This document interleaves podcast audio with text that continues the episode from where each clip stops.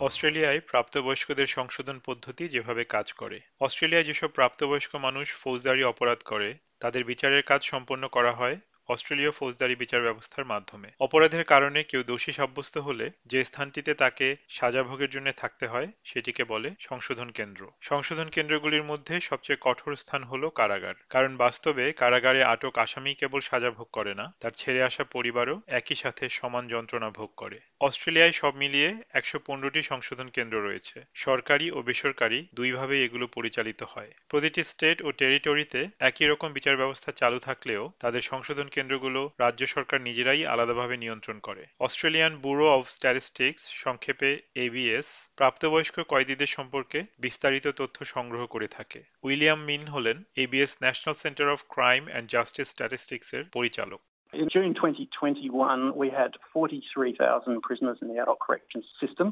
And of those, just over 15,000 were on remand awaiting trial. 92% are males versus 8% females.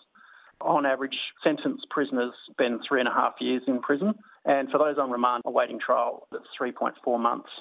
কারাগারে Aboriginal ও Torres Strait Islander কয়েদিদের শতকরা হার মোট জনসংখ্যা সাপেক্ষে অনেকই বেশি। অন্য কয়েদিদের তুলনায় তা প্রায় দশ গুণ। এই উদ্বেগজনক হারের পেছনে রয়েছে কয়েক প্রজন্মের পশ্চাৎপদতা এবং ঐতিহাসিক কারণে মানবিক ক্ষতের আঘাত। এবিএস এর উইলিয়াম মিনের কাছে সঠিক পরিসংখ্যান রয়েছে।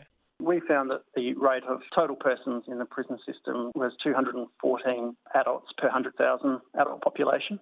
And if I just take the Aboriginal and Torres Strait Islander community, we're looking at 2,412 Aboriginal and Torres Strait Islander adults in the system per 100,000 Aboriginal persons. So it's about 10 times the rate of the average population. আসামিদের কারা হেফাজতে আনা হলে তাদের নিরাপত্তার জন্য কীরকম সুরক্ষার প্রয়োজন হবে সে ব্যাপারে একটি মূল্যায়ন করা হয়। সন্ত্রাসবাদ ধরনের গুরুতর অপরাধের জন্য সর্বোচ্চ নিরাপত্তা ব্যবস্থা নিশ্চিত করা হয় বলে জানান নিউ সাউথ ওয়েলসের metro ওয়েস্টের custodial director Amy Smith. We have maximum, medium, and minimum security centres. When someone gets first received into custody, we do uh, what's called a screening and a classification on the inmate. So, what they're in custody for, whether they've been found guilty or whether they're still on remand, determines where they actually get housed and under what classification.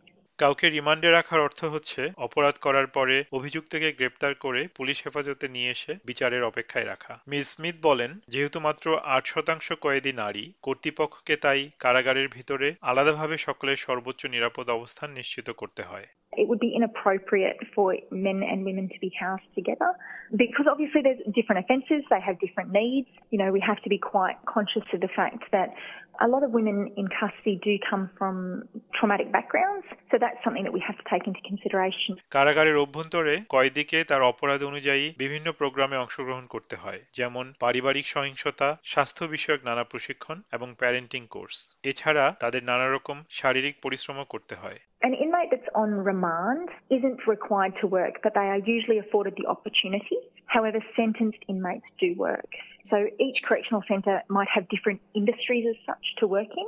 Some of the areas that they might work in would be hygiene, the cleaning of the area, kitchen and maintenance.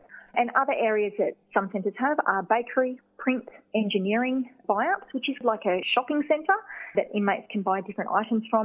Miss Smith আরও জানান অনেক কয়েদি পূর্ণ মেয়াদে সাজা ভোগ করে অর্থাৎ তাদেরকে সাজার পুরো সময়টা কারাগারেই কাটাতে হয় আবার কয়েদিদের একটা বড় অংশ নির্দিষ্ট মেয়াদ পূর্ণ হওয়ার আগেই প্যারোলে মুক্তি পাওয়ার সুযোগ পায় The parole allows supervision, so an inmate might have a shorter period of time where they go out into the community and they're closely supervised, where they may have to check in with the parole office depending on what their needs are. It's a really good opportunity for inmates to have that support and for the community wellbeing to know that they are being monitored and it allows that reintegration during that time. Police কাউকে গ্রেপ্তার করে কারাগারে নিয়েছে কিনা এ বিষয়ে খোঁজ নেয়ার উপায় রয়েছে। কয়েদির পরিবার, অন্য সদস্যরা রাজ্যের ডিপার্টমেন্ট অফ কারেক্টিক সার্ভিসেসে যোগাযোগ করে তার ব্যাপারে খোঁজ খবর নিতে পারে। আবার এইসব তথ্য অনলাইনেও পাওয়া যায়। কারাগারে কারও সাথে দেখা করতে যেতে চাইলে আগে থেকে অনুমতি নেওয়ার প্রয়োজন হয়। প্রতিটি কেন্দ্রের নিজস্ব ফোন নম্বরও রয়েছে। You would call that correctional centre's visit line and make a booking with that inmate, assuming that there's no restrictions in regards to the visits. And that visits line would tell you when the visits are, what availability they have, and what their requirements are, whether they have visits in the morning or on specific days and specific hours and what the dress requirements are and how to go about that. So it's a seamless process when they get here. স্বেচ্ছাসেবক নাদিয়ার পরিবারের একজন সদস্য এখন কারাভোগ করছে। সেই সদস্যের সাজা শুরু হবার পরে নাদিয়া আবিষ্কার করলেন ফৌজদারি বিচার ব্যবস্থার ভেতর বাহির জানার জন্য যে তথ্য পাওয়া যায় তা অত্যন্ত সীমিত। এ কারণে তিনি বার্স বিটুইন নামে একটি ওয়েবসাইট তৈরি করলেন, যার মাধ্যমে পরিবারের কেউ কারাগারে গেলে এ সংক্রান্ত প্রয়োজনীয় তথ্য সেখানে রাখার ব্যবস্থা করা হয় নাদিয়া বলেন কয়েদির পরিবারের সদস্যদের লোকলজ্জা দুর্নাম এবং সবার কাছ থেকে একঘরে হয়ে থাকার যন্ত্রণার ভেতর দিয়ে যেতে হয় If you have someone in prison, find out what services there are in your area by going to www.barsbetween.org. Most of these are run by volunteers who are going through what you also might be going through. They are often the ones who are, are left to carry the emotional and even financial burden of somebody inside. Someone once said the person does the crime and the family does the time. It really feels like that. কারাগারের ভেতরে কয়েদিদের মনোবল ঠিক রাখার জন্য মানসিক সমর্থনের প্রয়োজন হয়। আবার মুক্তি পেয়ে সেখান থেকে বের হওয়ার পরেও একই সমর্থনের দরকার পড়ে। সাজা ভোগের পরে মুক্তিপ্রাপ্তদের ভেতরে প্রায়শই অপরাধ জগতে ফিরে আসার প্রবণতা দেখা যায়। এর কারণও খুব জটিল। মাদক ব্যবহার, বেকারত্ব, শিক্ষার নিম্নহার এবং দুর্বল মানসিক স্বাস্থ্য এই সবই এর পেছনে কারণ হিসেবে কাজ করে। কারামুক্তির পরে সঠিক মানসিক সমর্থনের অভাবও রয়েছে অনেক। উইলিয়াম মিন, অস্ট্রেলিয়ান প্রোডাক্টিভিটি কমিশনের রিপোর্ট থেকে পুনরায় অপরাধ সংগঠনের হার ব্যাখ্যা করেন And that's saying about 46% of prisoners will reoffend within two years.